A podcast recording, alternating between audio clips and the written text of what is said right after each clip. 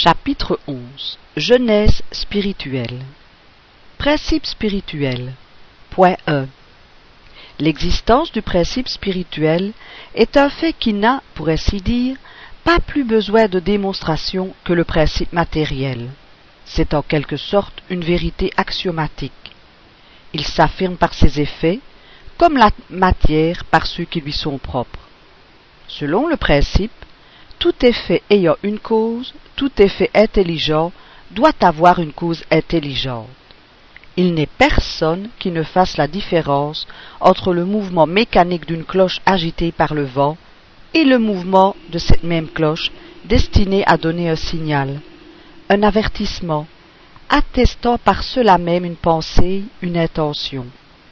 Or, comme il ne peut venir à l'idée de personne d'attribuer la pensée à la matière de la cloche, on en conclut qu'elle est mue par une intelligence à laquelle elle sert d'instrument pour se manifester. Pour la même raison, personne n'a l'idée d'attribuer la pensée au corps d'un homme mort. Si l'homme vivant pense, c'est donc qu'il y a en lui quelque chose qui n'y est plus quand il est mort. La différence qui existe entre lui et la cloche, c'est que l'intelligence qui fait mouvoir celle-ci est en dehors d'elle, tandis que celle qui fait agir l'homme est en lui-même. Point 2. Le principe spirituel est le corollaire de l'existence de Dieu. Sans ce principe, Dieu n'aurait pas de raison d'être, car on ne pourrait pas plus concevoir la souveraine intelligence régnant pendant l'éternité sur la seule matière brute qu'un monarque terrestre ne régnant durant toute sa vie que sur des pierres. Comme on ne peut admettre Dieu sans les attributs essentiels de la divinité, la justice et la beauté, ces qualités seraient inutiles si elles ne devaient s'exercer que sur la matière. Point 3. D'un autre côté, on ne pourrait concevoir un Dieu souverainement juste et bon, créant des êtres intelligents et sensibles pour les vouer au néant après quelques jours de souffrance, sans compensation, repaissant sa vue de cette succession indéfinie d'êtres qui naissent, sans l'avoir demandé, pense un instant pour ne connaître que la douleur, et s'éteignent à jamais après une existence éphémère. Sans la survivance de l'être pensant, les souffrances de la vie seraient, de la part de Dieu, une cruauté sans but. Voilà pourquoi le matérialisme et l'athéisme sont les corollaires l'un de l'autre. Niant la cause, ils ne peuvent admettre les faits. Niant les faits, ils ne peuvent admettre la cause. Le matérialisme est donc conséquent avec lui-même s'il ne l'est pas avec la raison. Point 4. L'idée de la perpétuité de l'être spirituel est innée en l'homme. Elle est chez lui à l'état d'intuition et d'aspiration. Il comprend que l'assolement est la compensation aux misères de la vie. C'est pourquoi il y a toujours eu et il y aura toujours plus de spiritualistes que de matérialistes, et plus de déistes que d'athées. À l'idée intuitive et à la puissance du raisonnement, le spiritisme vient ajouter la sanction des faits, la preuve matérielle de l'existence de l'être spirituel, de sa survivance, de son immortalité et de son individualité. Il précise et définit ce que cette pensée avait de vague et d'abstrait. Il nous montre l'être intelligent agissant en dehors de la matière, soit après, pendant la vie du corps. Point 5. Le principe spirituel et le principe vital sont-ils une seule et même chose? Partant, comme toujours, de l'observation des faits, nous dirons que si le principe vital était inséparable du principe intelligent, il y aurait quelques raisons de les confondre. Mais puisqu'on voit des êtres qui vivent et qui ne pensent point, comme les plantes, des corps humains être encore animés de la vie organique alors qu'il n'existe plus aucune manifestation de la pensée, qu'il se produit dans l'être vivant des mouvements vitaux indépendants de tout acte de la volonté, que pendant le sommeil la vie organique est dans toute son activité, tandis que la vie intellectuelle ne se manifeste par aucun signe extérieur, il y a lieu d'admettre que la vie organique réside dans un principe inhérent à la matière, indépendant de la vie spirituelle qui est inhérente à l'esprit. Dès lors que la matière a une vitalité indépendante de l'esprit, et que l'esprit a une vitalité indépendante de la matière, il demeure évident que cette double vitalité repose sur deux principes différents. Voir chapitre 10 du numéro 16 au numéro 19. Point 6. Le principe spirituel aurait-il sa source dans l'élément cosmique universel? Ne serait-il qu'une transformation, un monde d'existence de cet élément, comme la lumière, l'électricité, la chaleur, etc. S'il en était ainsi, le principe spirituel subirait les vicissitudes de la matière. Il s'éteindrait par la désagrégation comme le principe vital. L'être intelligent n'aurait qu'une existence momentanée comme le corps, et à la mort il rentrerait dans le néant, ou ce qui reviendrait au même dans le tout universel. Ce serait, en un mot, la sanction des doctrines matérialistes. Les propriétés sui generis qu'on reconnaît au principe spirituel prouvent qu'il a son existence propre, indépendante, puisque s'il avait son origine dans la matière, il n'aurait pas ses propriétés.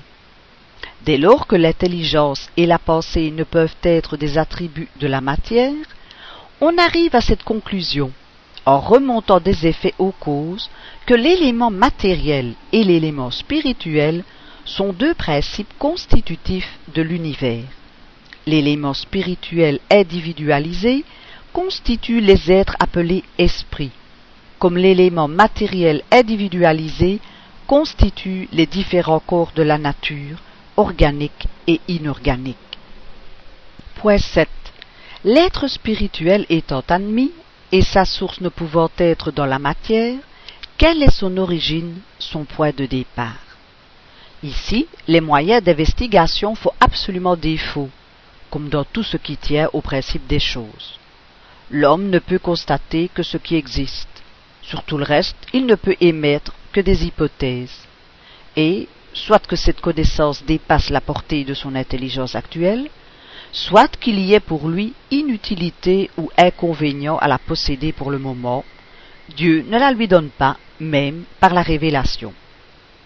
Ce que Dieu lui fait dire par ses messagers, et ce que d'ailleurs l'homme pouvait déduire lui-même du principe de la souveraine justice, qui est un des attributs essentiels de la divinité, c'est que tous ont un même point de départ, que tous sont créés simples et ignorants, avec une égale aptitude pour progresser par leur activité individuelle, que tous atteindront le degré de perfection compatibles avec la créature par leurs efforts personnels, que tous, étant les enfants d'un même Père, sont l'objet d'une égale sollicitude, qu'il n'en est aucun de plus favorisé ou mieux doué que les autres, et dispensé du travail qui serait imposé à d'autres pour atteindre le but.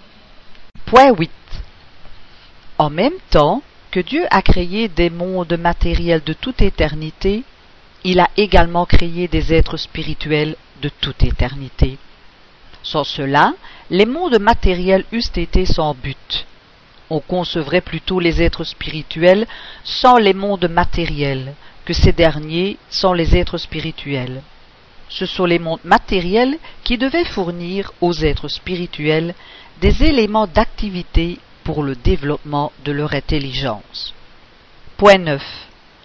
Le progrès est la condition normale des êtres spirituels et la perfection relative le but qu'ils doivent atteindre. Or, Dieu en ayant créé de toute éternité et en créant sans cesse, de toute éternité aussi il y en a eu qui ont atteint le point culminant de l'échelle. Avant que la terre fût, des mondes avaient succédé au monde, et lorsque la terre sortit du chaos des éléments, l'espace était peuplé d'êtres spirituels à tous les degrés d'avancement, depuis ceux qui naissaient à la vie jusqu'à ceux qui, de toute éternité, avaient pris rang parmi les purs esprits, vulgairement appelés les anges. Point 10. La matière devant être l'objet du travail de l'esprit pour le développement de ses facultés, il fallait qu'il pût agir sur elle. C'est pourquoi il est venu l'habiter, comme le bûcheron habite la forêt. La matière devant être à la fois le but et l'instrument du travail, Dieu, au lieu d'unir l'esprit à la pierre rigide, créa, pour son usage, des corps organisés, flexibles, capables de recevoir toutes les impulsions de sa volonté et de se prêter à tous ses mouvements.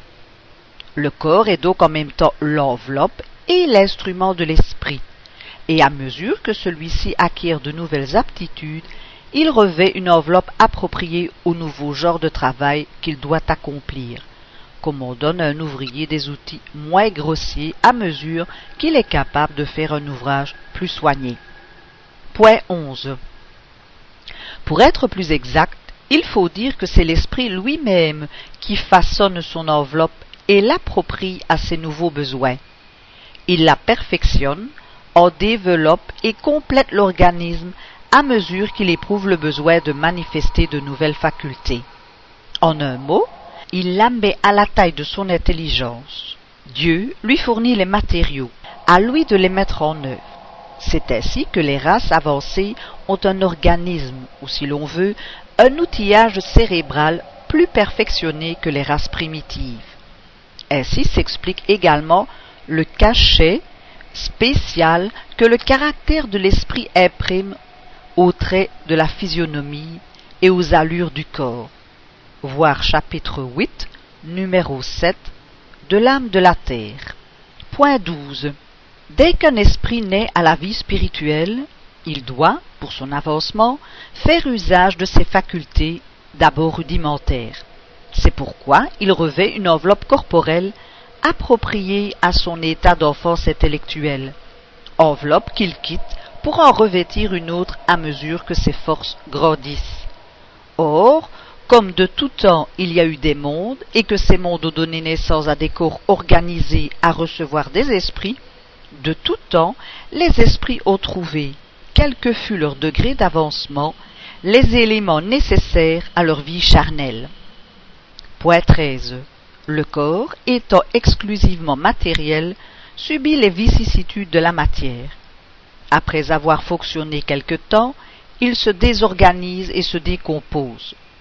Le principe vital, ne trouvant plus d'éléments à son activité, s'éteint et le corps meurt.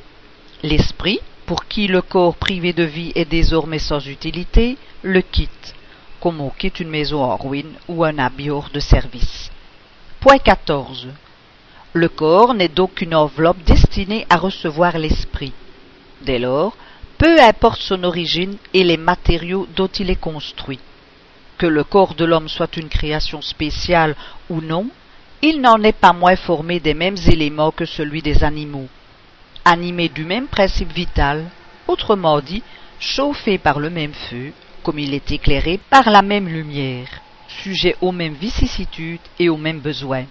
C'est un point sur lequel il n'y a pas de contestation. À ne considérer que la matière et en faisant abstraction de l'esprit, l'homme n'a donc rien qui le distingue de l'animal.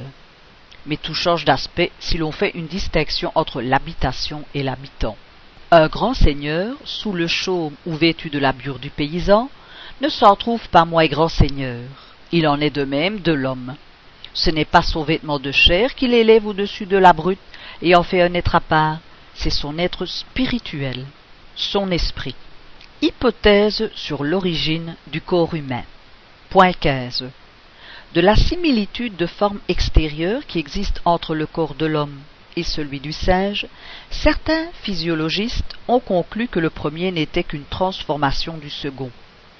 À cela, il n'y a rien d'impossible, sans que, s'il est ainsi, la dignité de l'homme ait à en souffrir.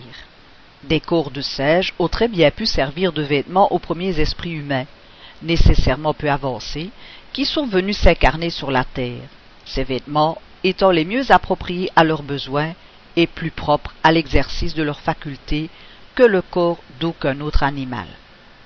Au lieu qu'un vêtement spécial ait été fait pour l'esprit, il en aurait trouvé un tout fait. Il a donc pu se vêtir de la peau du singe sans cesser d'être esprit humain, comme l'homme se revêt parfois de la peau de certains animaux sans cesser d'être homme.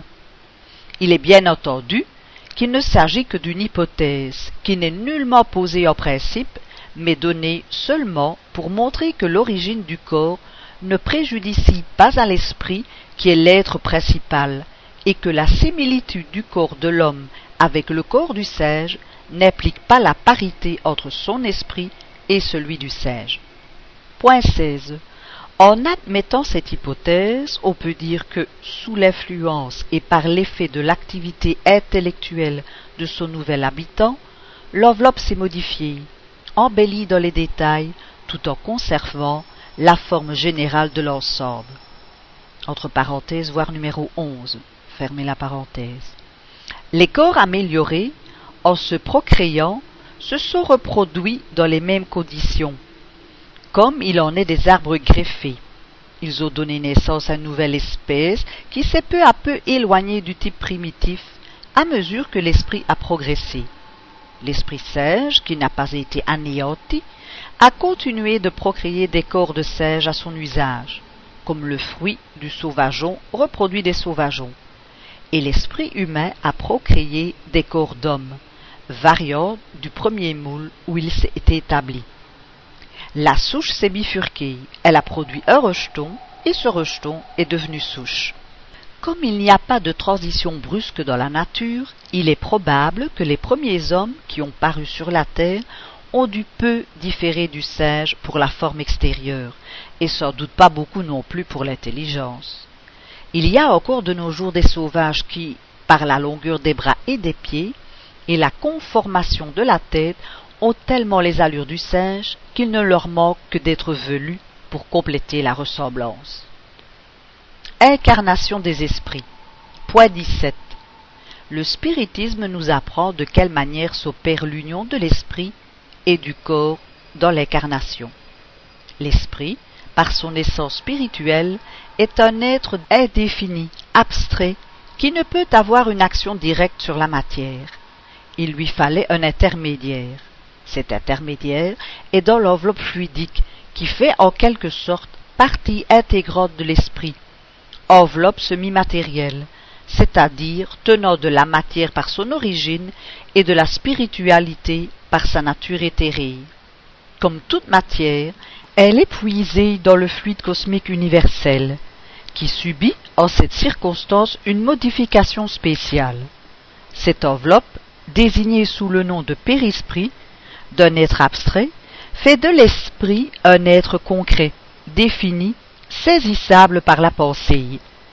Elle le rend apte à agir sur la matière tangible, de même que tous les fluides impondérables qui sont, comme on le sait, les plus puissants moteurs. Le fluide périsprital est donc le trait d'union entre l'esprit et la matière. Durant son union avec le corps, c'est le véhicule de sa pensée pour transmettre le mouvement aux différentes parties de l'organisme qui agissent sous l'impulsion de sa volonté et pour répercuter dans l'esprit les sensations produites par les agents extérieurs. Il a pour fil conducteur les nerfs, comme dans le télégraphe, le fluide électrique a pour conducteur le fil métallique. Principe spirituel. Point 18. Lorsque l'esprit doit s'incarner dans un corps humain en voie de formation, un lien fluidique, qui n'est autre qu'une expansion de son périsprit, le rattache au germe vers lequel il se trouve attiré par une force irrésistible dès le moment de la conception. À mesure que le germe se développe, le lien se resserre. Sous l'influence du principe vital matériel du germe, le périsprit, qui possède certaines propriétés de la matière, s'unit molécule à molécule avec le corps qui se forme, d'où l'on peut dire que l'esprit, par l'intermédiaire de son périsprit, prend en quelque sorte racine dans ce germe comme une plante dans la terre. Quand le germe est entièrement développé, l'union est complète, et alors il naît à la vie extérieure. Par un effet contraire, cette union du périsprit et de la matière charnelle, qui s'était accomplie sous l'influence du principe vital du germe, quand ce principe cesse d'agir par suite de la désorganisation du corps, l'union, qui n'était maintenue que par une force agissante, cesse quand cette force cesse d'agir. Alors le périsprit se dégage, molécule à molécule, comme il s'était uni, et l'esprit est rendu à la liberté. Ainsi, ce n'est pas le départ de l'esprit qui cause la mort du corps, mais la mort du corps qui cause le départ de l'esprit. Dès l'instant qu'après la mort, l'intégrité de l'esprit est entière, que ses facultés acquièrent même une plus grande pénétration, tandis que le principe de vie est éteint dans le corps, c'est la preuve évidente que le principe vital et le principe spirituel sont deux choses distinctes.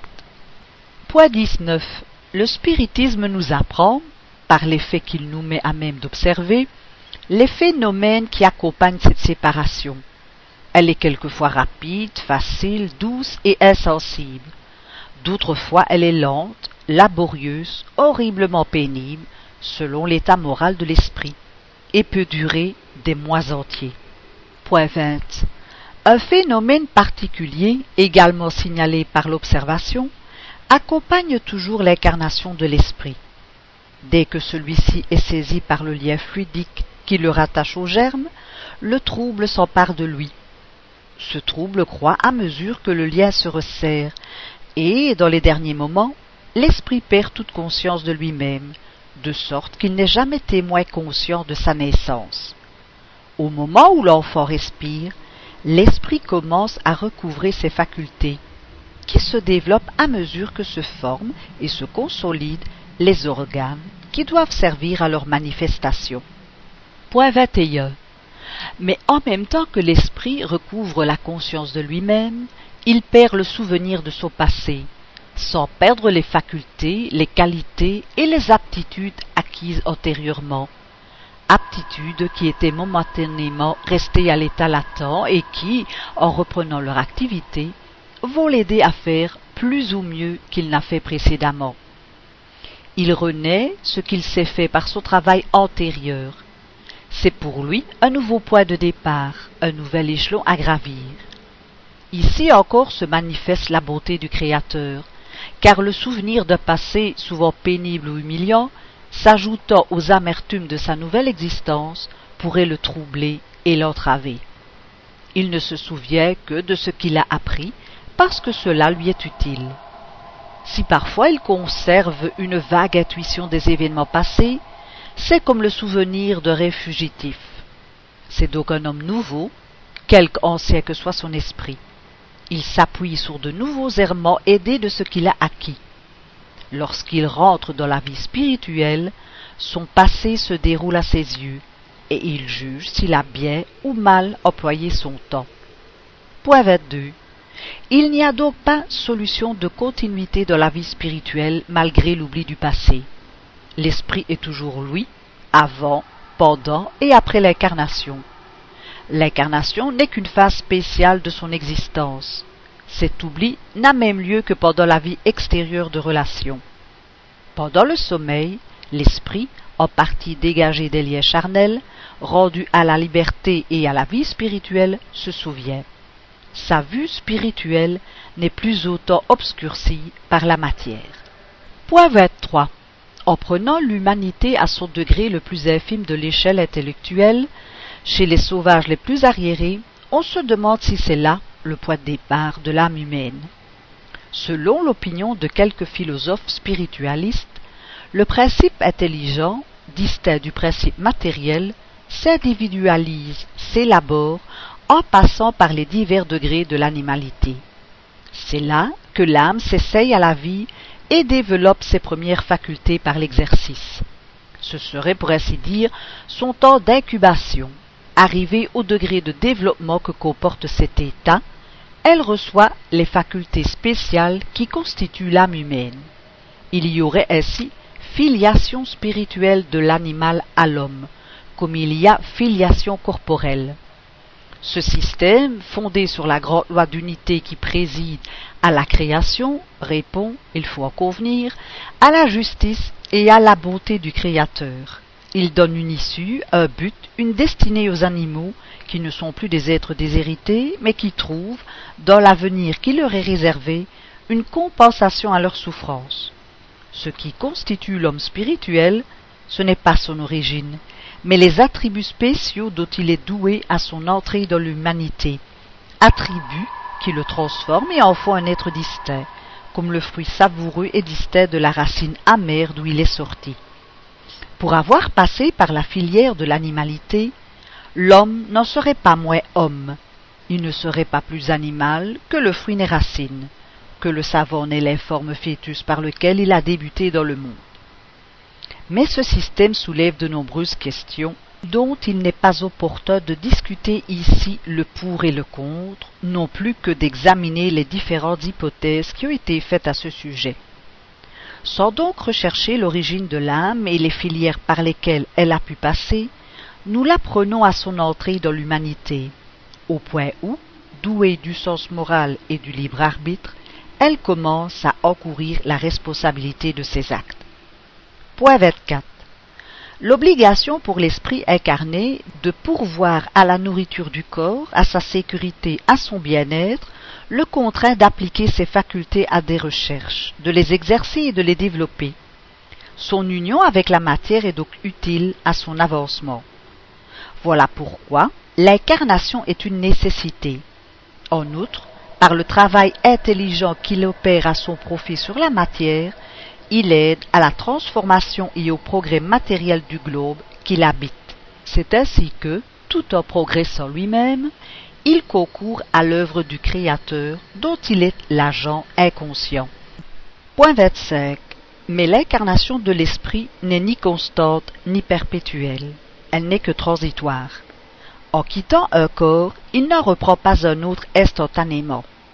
Pendant un laps de temps plus ou moins considérable, il vit de la vie spirituelle qui est sa vie normale, de telle sorte que la somme du temps passé dans les différentes incarnations est peu de choses, comparée à celle du temps qu'il passe à l'état d'esprit libre.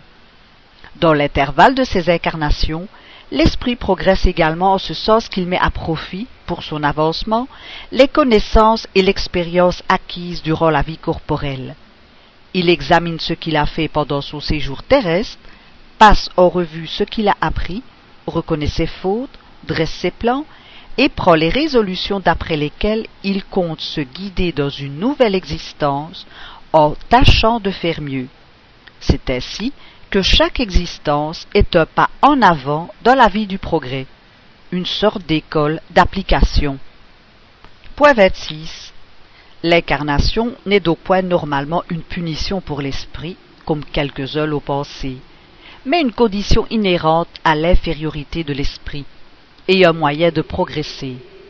Entre parenthèses, voir le livre Le ciel et l'enfer, chapitre 3, numéro 8 et suivant. Fermez la parenthèse. À mesure que l'esprit progresse moralement, il se dématérialise, c'est-à-dire que, se soustrayant à l'influence de la matière, il s'épure. Sa vie se spiritualise, ses facultés et ses perceptions s'étendent. Son bonheur est en raison du progrès accompli. Mais, comme il agit en vertu de son libre arbitre, il peut, par négligence ou mauvais vouloir, retarder son avancement. Il prolonge par conséquent la durée de ses incarnations matérielles qui deviennent alors pour lui une punition puisque, par sa faute, il reste dans les rangs inférieurs, obligé de recommencer la même tâche. Il dépend donc de l'esprit d'abréger, par ce travail d'épuration sur lui-même, la durée de la période des incarnations. Incarnation des esprits. Point 27. Le progrès matériel d'un globe suit le progrès moral de ses habitants. Or, comme la création des mondes et des esprits est incessante, que ceux-ci progressent plus ou moins rapidement en vertu de leur libre arbitre, il en résulte qu'il y a des mondes plus ou moins anciens, à différents degrés d'avancement physique et moral, où l'incarnation est plus ou moins matérielle et où, par conséquent, le travail pour les esprits est plus ou moins rude. À ce point de vue, la Terre est un des moins avancés. Peuplée d'esprits relativement inférieurs, la vie corporelle y est plus pénible que dans d'autres. Comme il en est des plus arriérés, où elle est plus pénible encore que sur la terre, et pour laquelle la terre serait relativement un monde heureux. Point 28. Lorsque les esprits ont acquis sur un monde la somme de progrès que comporte l'état de ce monde, ils le quittent pour s'incarner dans un autre plus avancé, où ils acquièrent de nouvelles connaissances, et ainsi de suite, jusqu'à ce que l'incarnation dans un corps matériel ne leur étant plus utile, ils vivent exclusivement de la vie spirituelle, où ils progressent encore dans un autre sens et par d'autres moyens. Arrivés au point culminant du progrès, ils jouissent de la suprême félicité.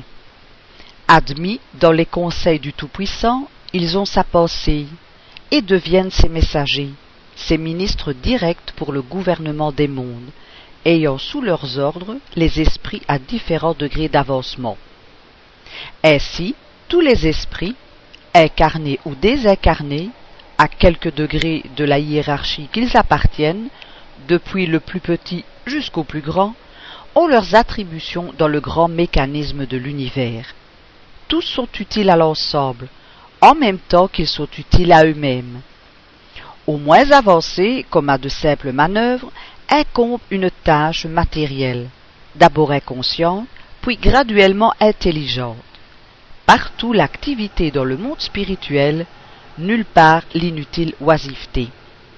La collectivité des esprits est en quelque sorte l'âme de l'univers. Cet élément spirituel qui agit en tout et partout sous l'impulsion de la pensée divine.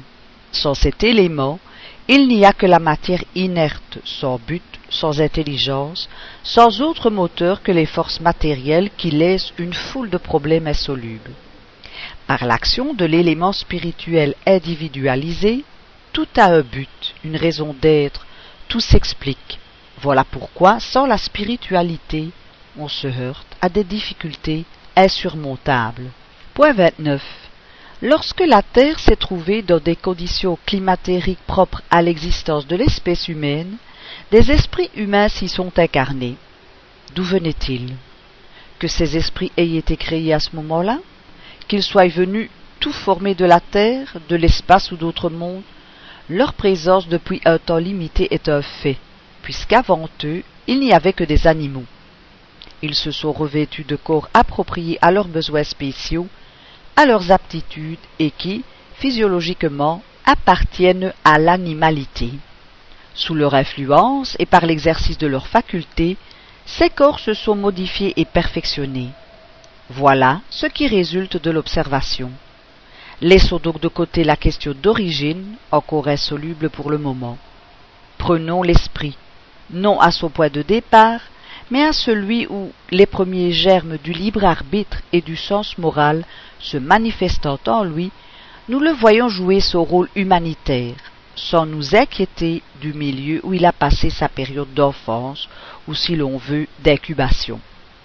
Malgré l'analogie de son enveloppe avec celle des animaux, aux facultés intellectuelles et morales qui le caractérisent, nous saurons le distinguer de ces derniers, comme sous le même vêtement de bure nous distinguons le rustre de l'homme policier. Point 30. Bien que les premiers qui sont venus dussent être peu avancés, en raison même de ce qu'ils devaient s'incarner dans les corps très imparfaits, il devait y avoir entre eux des différences sensibles dans les caractères et les aptitudes. Les esprits similaires se sont naturellement groupés par analogie et sympathie. La Terre s'est ainsi trouvée peuplée de différentes catégories d'esprits, plus ou moins aptes ou rebelles au progrès. Les corps recevant l'empreinte du caractère de l'esprit et ces corps se procréant selon leur type respectif, il en est résulté différentes races, au physique au moral entre parenthèses, voire numéro 11, fermez la parenthèse. Les esprits similaires, continuant à s'incarner de préférence parmi leurs semblables, ont perpétué le caractère distinctif physique et moral des races et des peuples, qui ne se perd qu'à la longue par leur fusion et le progrès des esprits. Entre parenthèses, voir revue Spirit, juillet 1860, page 198. Phrénologie et physionomie. Fermez la parenthèse. Point 31. On peut comparer les esprits qui sont venus peupler la terre à ces troupes d'émigrants, d'origines diverses, qui vont s'établir sur une terre vierge. Ils y trouvent le bois et la pierre pour faire leurs habitations, et chacun donne à la sienne un cachet différent selon le degré de son savoir et son génie particulier. Ils s'y groupent par analogie d'origine et de goût. Ces groupes finissent par former des tribus, puis des peuples, ayant chacun ses mœurs et son caractère propre. Point 32. Le progrès n'a donc pas été uniforme dans toute l'espèce humaine. Les races les plus intelligentes ont naturellement devancé les autres, sans compter que des esprits nouvellement nés à la vie spirituelle, étant venus s'incarner sur la terre depuis les premiers arrivants, rendent la différence du progrès plus sensible. Il serait impossible, en effet, d'attribuer la même ancienneté de création aux sauvages qui se distinguent à peine des sèches qu'aux Chinois et encore moins qu'aux Européens civilisés. Ces esprits de sauvages, cependant, appartiennent aussi à l'humanité. Ils atteindront un jour le niveau de leurs aînés. Mais ce ne sera certainement pas dans les corps de la même race physique, impropre à un certain développement intellectuel et moral. Quand l'instrument ne sera plus en rapport avec leur développement, ils émigreront de ce milieu pour s'incarner dans un degré supérieur, et ainsi de suite jusqu'à ce qu'ils aient conquis tous les grades terrestres, après quoi ils quitteront la Terre pour passer dans des mondes de plus en plus avancés. Entre parenthèses, voir revue Spirit, avril 1862, page 97 de la race nègre. Fermez la parenthèse. Réincarnation. Point 33. Le principe de la réincarnation est une conséquence nécessaire de la loi du progrès. Sans la réincarnation, comment expliquer la différence qui existe entre l'état social actuel et celui des temps de barbarie?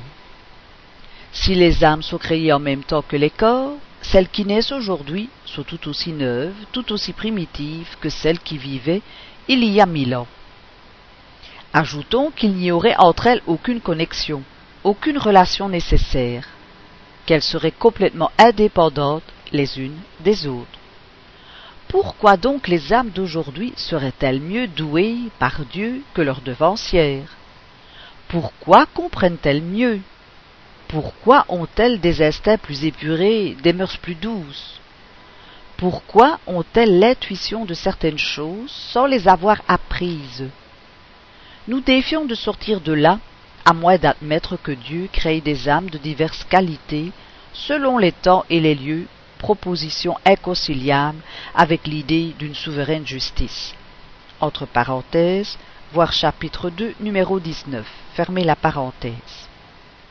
Dites, au contraire, que les âmes d'aujourd'hui ont déjà vécu dans les temps reculés, qu'elles ont pu être barbares comme leur siècle, mais qu'elles ont progressé, qu'à chaque nouvelle existence, elles apportent l'acquis des existences antérieures, que par conséquent, les âmes des temps civilisés sont des âmes non pas créées plus parfaites, mais qui se sont perfectionnées, elles-mêmes avec le temps, et vous aurez la seule explication plausible de la cause du progrès social. Entre parenthèses, voir Livre des Esprits, chapitres 4 et 5. Fermez la parenthèse. Réincarnation. Point 34. Quelques personnes pensent que les différentes existences de l'âme s'accomplissent de monde en monde, et non sur un même globe où chaque esprit ne paraîtrait qu'une seule fois. Cette doctrine serait admissible si tous les habitants de la Terre étaient exactement au même niveau intellectuel et moral. Ils ne pourraient alors progresser qu'en allant dans un autre monde, et leur réincarnation sur la Terre serait sans utilité. Or Dieu ne fait rien d'inutile. Dès l'instant qu'on y trouve tous les degrés d'intelligence et de moralité, depuis la sauvagerie qui côtoie l'animal jusqu'à la civilisation la plus avancée, elle offre un vaste champ au progrès. On se demanderait pourquoi le sauvage serait obligé d'aller chercher ailleurs le degré au-dessus de lui quand il le trouve à côté lui, et ainsi de proche en proche. Pourquoi l'homme avancé n'aurait pu faire ses premières étapes que dans des mondes inférieurs, alors que les analogues de tous ces mondes sont autour de lui, qu'il y a différents degrés d'avancement, non seulement de peuple à peuple, mais dans le même peuple et dans la même famille. S'il en était ainsi, Dieu aurait fait quelque chose d'inutile en plaçant côte à côte l'ignorance et le savoir, la barbarie et la civilisation, le bien et le mal, tandis que c'est précisément ce contact qui fait avancer les retardataires. Il n'y a donc pas plus de nécessité à ce que les hommes changent de monde à chaque étape qu'il y en a pour qu'un écolier change de collège à chaque classe. Loin que cela fût un avantage pour le progrès, ce serait une entrave, car l'esprit serait privé de l'exemple que lui offre la vue des degrés supérieurs, et de la possibilité de réparer ses torts dans le même milieu et à l'égard de ceux qu'il a offensés, possibilité qui est pour lui le plus puissant moyen d'avancement moral. Après une courte cohabitation, les esprits se dispersant et devenant étrangers les uns aux autres, les liens de famille et d'amitié n'ayant pas eu le temps de se consolider seraient rompus. À l'inconvénient moral se joindrait un inconvénient matériel. La nature des éléments, les lois organiques, les conditions d'existence varient selon les mondes. Sous ce rapport, il n'y en a pas deux qui soient parfaitement identiques. Nos traités de physique, de chimie, d'anatomie, de médecine, de botanique, etc., ne serviraient à rien dans les autres mondes, et cependant, ce que l'on y apprend n'est pas perdu. Non seulement cela développe l'intelligence, mais les idées que l'on y puisse être à en acquérir de nouvelles. Entre parenthèses, voir chapitre 6, numéro 61 et suivant. Fermez la parenthèse. Si l'esprit ne faisait qu'une seule apparition, souvent de courte durée, dans le même monde, à chaque migration il se trouverait dans des conditions toutes différentes. Il opérerait chaque fois sur des éléments nouveaux, avec des forces et selon des lois inconnues pour lui, avant d'avoir eu le temps d'élaborer les éléments connus, de les étudier, de s'y exercer. Ce serait chaque fois un nouvel apprentissage à faire, et ces changements incessants seraient un obstacle au progrès. L'esprit doit donc rester sur le même monde jusqu'à ce qu'il y ait acquis la somme de connaissances et le degré de perfection que comporte ce monde. Voir numéro 31. Fermez la parenthèse. Que les esprits quittent pour un monde plus avancé celui sur lequel ils ne peuvent plus rien acquérir, cela doit être et cela est. Tel est le principe. S'il en est qui le quitte auparavant, c'est sans doute par des causes individuelles que Dieu pèse dans sa sagesse. Tout a un but dans la création, sans quoi Dieu ne serait ni prudent ni sage. Or, si la terre ne doit être qu'une seule étape pour le progrès de chaque individu, quelle utilité y aurait-il pour les enfants qui meurent en bas âge d'y venir passer quelques années, quelques mois, quelques heures, pendant lesquelles ils n'y peuvent rien acquérir? Il en est de même pour les idiots et les crétins.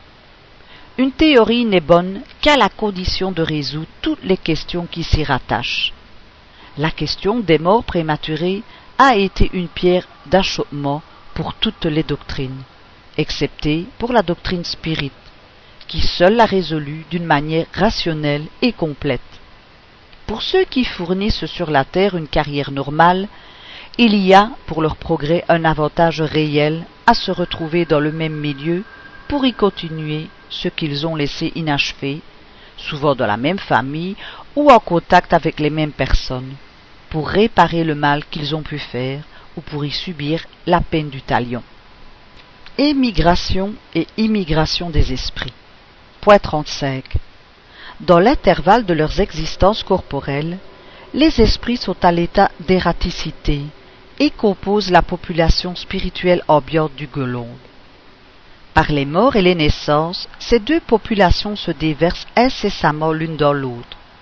Il y a donc journellement des émigrations du monde corporel dans le monde spirituel et des immigrations du monde spirituel dans le monde corporel. C'est l'état normal. Point 36. À certaines époques, réglées par la sagesse divine, ces émigrations et ces immigrations s'opèrent en masse plus ou moins considérables, par suite des grandes révolutions qui en font partir en même temps des quantités innombrables, lesquelles sont bientôt remplacées par des quantités équivalentes d'incarnations. Il faut donc considérer les fléaux destructeurs et les cataclysmes comme des occasions d'arrivée et de départ collectifs, des moyens providentiels de renouveler la population corporelle du globe, de la retremper par l'introduction de nouveaux éléments spirituels plus épurés. Si dans ces catastrophes il y a destruction d'un grand nombre de corps, il n'y a que des vêtements déchirés, mais aucun esprit ne périt. Ils ne font que changer de milieu. Au lieu de partir isolément, ils partent en nombre. Voilà toute la différence. Car partir par une cause ou par une autre, ils n'en doivent pas moins fatalement partir tôt ou tard. Les rénovations rapides et presque instantanées qui s'opèrent dans l'élément spirituel de la population, par suite des fléaux destructeurs, hâtent le progrès social. Sans les émigrations et les immigrations qui viennent de temps à autre lui donner une violente impulsion, il marcherait avec une extrême lenteur. Il est remarquable que toutes les grandes calamités qui déciment les populations sont toujours suivies d'une ère de progrès dans l'ordre physique, intellectuel ou moral, et par suite dans l'état social des nations chez lesquelles elles s'accomplissent. C'est qu'elles ont pour but d'opérer un remaniement dans la population spirituelle, qui est la population normale et active du globe. Point 37.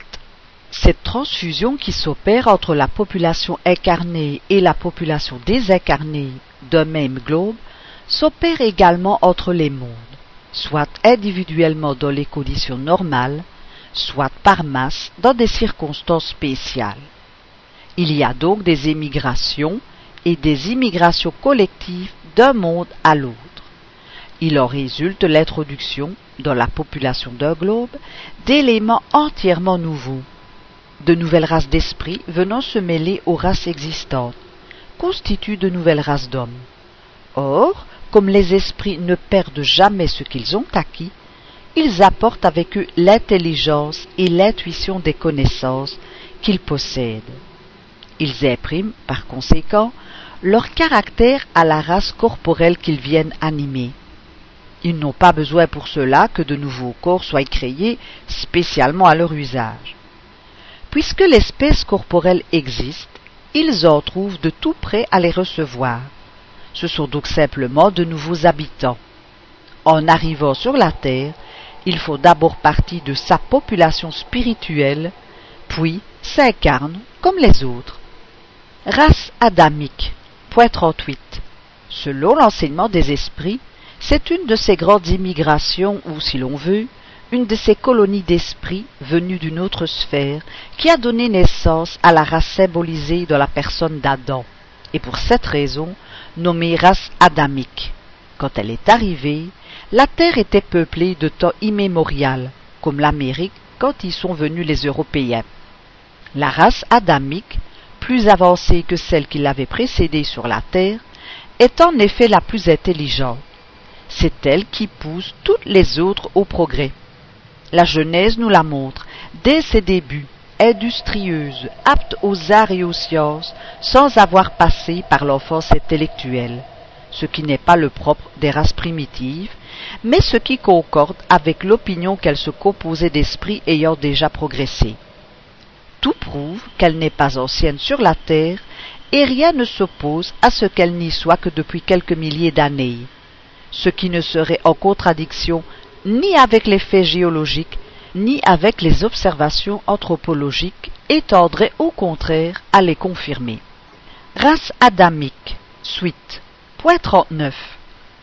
La doctrine qui fait procéder tout le genre humain d'une seule individualité depuis six mille ans n'est pas admissible dans l'état actuel des connaissances. Les principales considérations qui la contredisent, tirées de l'ordre physique et de l'ordre moral, se résument dans les points suivants. Au point de vue physiologique, certaines races présentent des types particuliers caractéristiques qui ne permettent pas de leur assigner une origine commune. Il y a des différences qui ne sont évidemment pas l'effet du climat, puisque les blancs qui se reproduisent dans le pays des nègres ne deviennent pas noirs et réciproquement. L'ardeur du soleil grille et brunit l'épiderme, mais n'a jamais transformé un blanc en nègre, aplati le nez, changé la forme des traits de la physionomie, ni rendu crépus et laineux des cheveux longs et soyeux. On sait aujourd'hui que la couleur du nègre provient d'un tissu particulier sous-cutané qui tient à l'espèce. Il faut donc considérer les races nègres, mongoliques, caucasiques comme ayant leur origine propre et ayant pris naissance simultanément ou successivement sur différentes parties du globe. Leur croisement a produit les races mixtes secondaires. Les caractères physiologiques des races primitives sont l'indice évident qu'elles proviennent de types spéciaux. Les mêmes considérations existent donc pour l'homme comme pour les animaux quant à la pluralité des souches. Entre parenthèses, voir chapitre 10, les numéros 2 et suivants. Fermez la parenthèse. Point 40.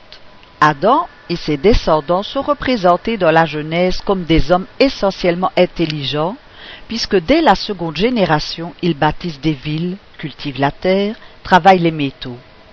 Leurs progrès dans les arts et les sciences sont rapides et constamment soutenus. On ne concevrait donc pas que cette souche ait eu pour rejeton des peuples nombreux si arriérés, d'une intelligence si rudimentaire, qu'ils côtoient au cours de nos jours l'animalité qui auraient perdu toute trace et jusqu'au moindre souvenir traditionnel de ce que faisait leur père. Une différence si radicale dans les aptitudes intellectuelles et dans le développement moral atteste, avec non moins d'évidence, une différence d'origine.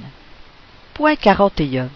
Indépendamment des faits géologiques, la preuve de l'existence de l'homme sur la Terre avant l'époque fixée par la Genèse est tirée de la population du globe sans parler de la chronologie chinoise qui remonte, dit-on, à trente mille ans. Des documents plus authentiques attestent que l'Égypte, l'Inde et d'autres contrées étaient peuplées et florissantes au moins trois mille ans avant l'ère chrétienne. Mille ans, par conséquent, après la création du premier homme, selon la chronologie biblique. Des documents et des observations récentes ne laissent aucun doute aujourd'hui sur les rapports qui ont existé entre l'Amérique et les anciens Égyptiens. D'où il faut conclure que cette contrée était déjà peuplée à cette époque. Il faudrait donc admettre qu'en mille ans, la postérité d'un seul homme a pu couvrir la plus grande partie de la terre. Or, une telle fécondité serait contraire à toutes les lois anthropologiques. Remarque. L'exposition universelle de 1867 a présenté des antiquités du Mexique, qui ne laisse aucun doute sur les rapports que les peuples de cette contrée ont eus avec les anciens Égyptiens. M. Léon Méchedin, dans une note affichée dans le temple mexicain de l'exposition, s'exprimait ainsi. Il est convenable de ne point publier avant le temps les découvertes faites au point de vue de l'histoire de l'homme par la récente expédition scientifique du Mexique. Cependant, rien ne s'oppose à ce que le public sache dès aujourd'hui que l'exploration a signalé l'existence d'un grand nombre de villes effacées par le temps, mais que la pioche et l'incendie peuvent tirer de leur linceul.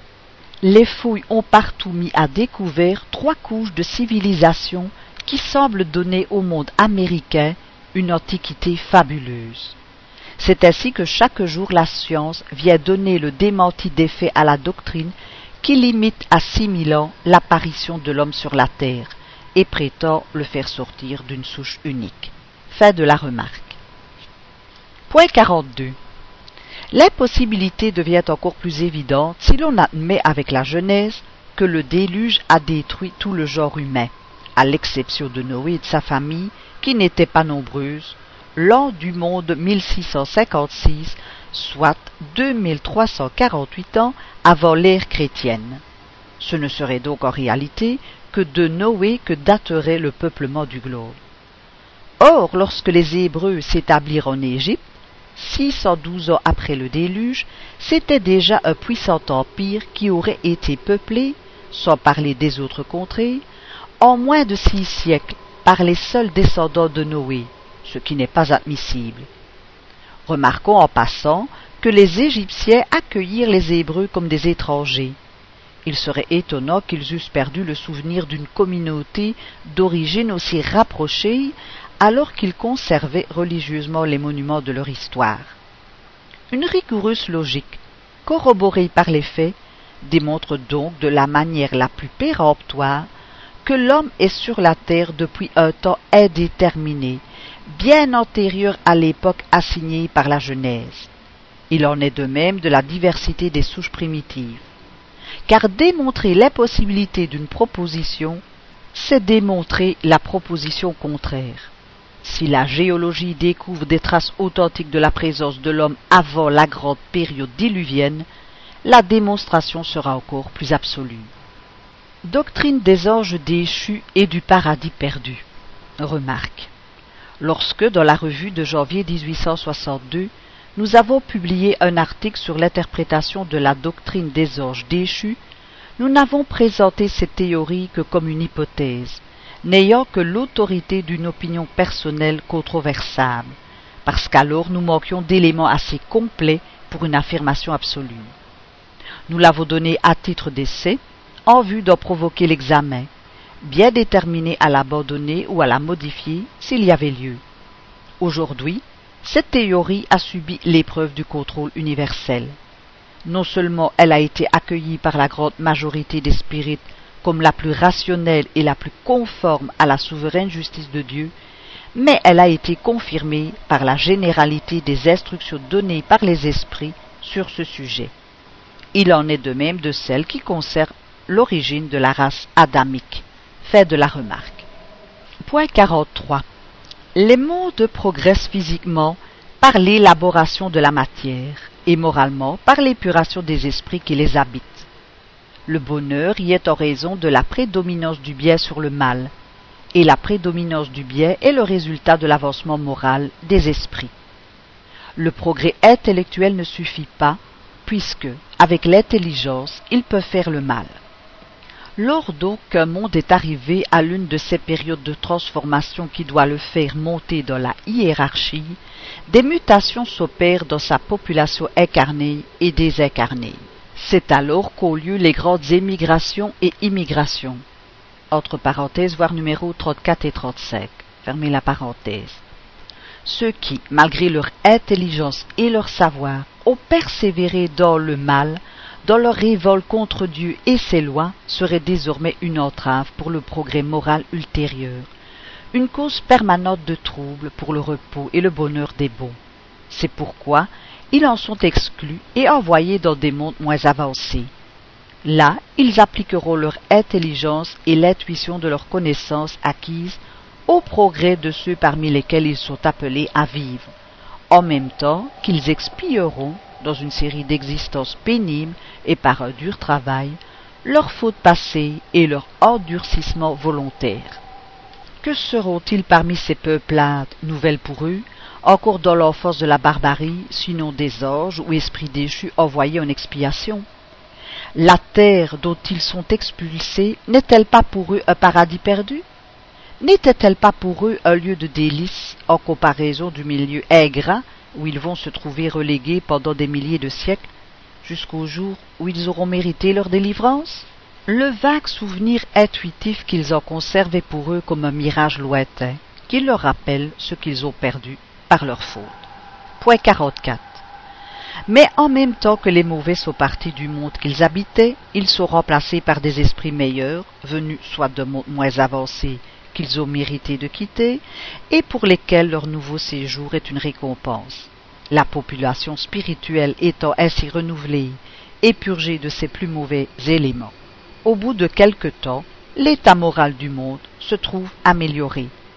Ces mutations sont quelquefois partielles, c'est-à-dire limitées à un peuple, à une race. D'autres fois, elles sont générales, quand la période de rénovation est arrivée pour le globe. Doctrine des anges déchus et du paradis perdu. Suite. Point 45. La race adamique a tous les caractères d'une race proscrite. Les esprits qui en font partie ont été exilés sur la terre, déjà peuplée, mais d'hommes primitifs, plongés dans l'ignorance, et qu'ils ont eu pour mission de faire progresser en apportant parmi eux les lumières d'une intelligence développée. N'est-ce pas, en effet, le rôle que cette race a rempli jusqu'à ce jour? Leur supériorité intellectuelle prouve que le monde d'où ils sont sortis était plus avancé que la Terre. Mais ce monde devant entrer dans une nouvelle phase de progrès, et ces esprits, vu leur obstination, n'ayant pas su se mettre à cette hauteur, y auraient été déplacés et auraient été une entrave à la marche providentielle des choses. C'est pourquoi ils en ont été exclus, tandis que d'autres ont mérité de les remplacer. En reléguant cette race sur cette terre de labour et de souffrance, Dieu a eu raison de lui dire Tu en tireras ta nourriture à la sueur de ton front. Dans sa mansuétude, il lui a promis qu'il lui enverrait un sauveur, c'est-à-dire celui qui devait l'éclairer sur la route à suivre pour sortir de ce lieu de misère, de cet enfer, et arriver à la félicité des élus. Ce sauveur, il le lui a envoyé dans la personne du Christ, qui a enseigné la loi d'amour et de charité méconnue par eux, et qui devait être la véritable encre de salut. C'est également en vue de faire avancer l'humanité dans un sens déterminé que des esprits supérieurs, sans avoir les qualités du Christ, s'incarnent de temps à autre sur la terre pour y accomplir des missions spéciales qui profitent en même temps à leur avancement personnel s'ils les remplissent selon les vues du Créateur. Point 46. Sans la réincarnation, la mission du Christ serait un non-sens, ainsi que la promesse faite par Dieu. Supposons en effet que l'âme de chaque homme soit créée à la naissance de son corps, et qu'elle ne fasse que paraître et disparaître sur la terre. Il n'y a aucune relation entre celles qui sont venues depuis Adam jusqu'à Jésus-Christ, ni entre celles qui sont venues depuis. Elles sont toutes étrangères les unes aux autres. La promesse d'un sauveur faite par Dieu ne pouvait s'appliquer aux descendants d'Adam si leur âme n'était pas encore créée. Pour que la mission du Christ pût se rattacher aux paroles de Dieu, il fallait qu'elle pût s'appliquer aux mêmes âmes. Si ces âmes sont nouvelles, elles ne peuvent être entachées de la faute du premier Père, qui n'est que le Père charnel et non le Père spirituel. Autrement, Dieu aurait créé des âmes entachées d'une faute qui ne pouvait déteindre sur elles puisqu'elles n'existaient pas. La doctrine vulgaire du péché originel implique donc la nécessité d'un rapport entre les âmes du temps du Christ et celles du temps d'Adam, et par conséquent la réincarnation. Dites que toutes ces âmes faisaient partie de la colonie d'esprits exilés sur la terre au temps d'Adam, et qu'elles étaient entachées des vices qui les avaient fait exclure d'un monde meilleur, et vous aurez la seule interprétation rationnelle du péché originel. Péché propre à chaque individu, et non le résultat de la responsabilité de la faute d'un autre qu'il n'a jamais connu. Dites que ces âmes ou esprits renaissent à diverses reprises sur la terre à la vie corporelle pour progresser et s'épurer, que le Christ est venu éclairer ces mêmes âmes, non seulement pour leur vie passée, mais pour leur vie ultérieure, et seulement alors vous donner à sa mission un but réel et sérieux, acceptable par la raison. Point 47. Un exemple familier, frappant par son analogie, fera mieux comprendre encore les principes qui viennent d'être exposés. Le 24 mai 1861, la frégate Iphigénie amena à la Nouvelle-Calédonie une compagnie disciplinaire composée de 291 hommes. Le commandant de la colonie leur adressa, à leur arrivée, un ordre du jour ainsi conçu. En mettant le pied sur cette terre lointaine, vous avez déjà compris le rôle qui vous est réservé. À l'exemple de nos braves soldats de la marine servant sous vos yeux, vous nous aiderez à porter avec éclat, au milieu des tribus sauvages de la Nouvelle-Calédonie, le flambeau de la civilisation. N'est-ce pas là une belle et noble mission? Je vous le demande. Vous la remplirez dignement. Écoutez la voix et les conseils de vos chefs. Je suis à leur tête, que mes paroles soient bien entendues. Le choix de votre commandant, de vos officiers, de vos sous-officiers et caporaux est un sûr garant de tous les efforts qui seront tentés pour faire de vous d'excellents soldats. Je dis plus, pour vous élever à la hauteur de bons citoyens et vous transformer en colons honorables si vous le désirez. Votre discipline est sévère, elle doit l'être. Placée en nos mains, elle sera ferme et inflexible, sachez-le bien. Comme aussi, juste et paternelle, elle saura distinguer l'erreur du vice et de la dégradation. Voilà donc des hommes expulsés pour leur mauvaise conduite d'un pays civilisé et envoyés par punition chez un peuple barbare. Que leur dit le chef? Vous avez enfreint les lois de votre pays, vous y avez été une cause de trouble et de scandale, et l'on vous en a chassé, on vous envoie ici, mais vous pouvez y racheter votre passé. Vous pouvez, par le travail, vous y créer une position honorable et devenir d'honnêtes citoyens. Vous y avez une belle mission à remplir, celle de porter la civilisation parmi ces tribus sauvages. La discipline sera sévère mais juste, et nous saurons distinguer ceux qui se conduiront bien. Votre sort est entre vos mains. Vous pouvez l'améliorer si vous le désirez, parce que vous avez votre libre arbitre. Pour ces hommes relégués au sein de la sauvagerie, la mère patrie n'est-elle pas un paradis perdu par leur faute et par leur rébellion à la loi? Sur cette terre lointaine, ne sont-ils pas des anges déchus? Le langage du chef n'est-il pas celui que Dieu fit entendre aux esprits exilés sur la terre? Vous avez désobéi à mes lois, et c'est pour cela que je vous ai chassé du monde où vous pouviez vivre heureux et en paix. Ici vous serez condamné au travail, mais vous pourrez, par votre bonne conduite, mériter votre pardon et reconquérir la patrie que vous avez perdue par votre faute, c'est-à-dire le ciel Point 48. Au premier abord, l'idée de déchéance paraît en contradiction avec le principe que les esprits ne peuvent rétrograder. Mais il faut considérer qu'il ne s'agit point de retour vers l'état primitif. L'esprit, quoique dans une position inférieure, ne perd rien de ce qu'il a acquis. Son développement moral et intellectuel est le même, quel que soit le milieu où il se trouve placé. Il est dans la position de l'homme du monde, condamné au bagne pour ses méfaits.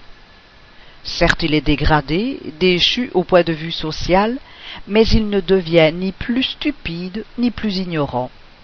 Point 49. Croit-on maintenant que ces hommes envoyés de la Nouvelle-Calédonie vont se transformer subitement en modèles de vertu? Qu'ils vont abjurer tout à coup leurs erreurs passées? Il ne faudrait pas connaître l'humanité pour le supposer. Par la même raison, les esprits de la race adamique, une fois transplantés sur la terre d'exil, n'ont pas dépouillé instantanément leur orgueil et leur mauvais instinct. Longtemps encore ils ont conservé les tendances de leur origine, un reste du vieux levain. Or n'est-ce pas là le péché originel?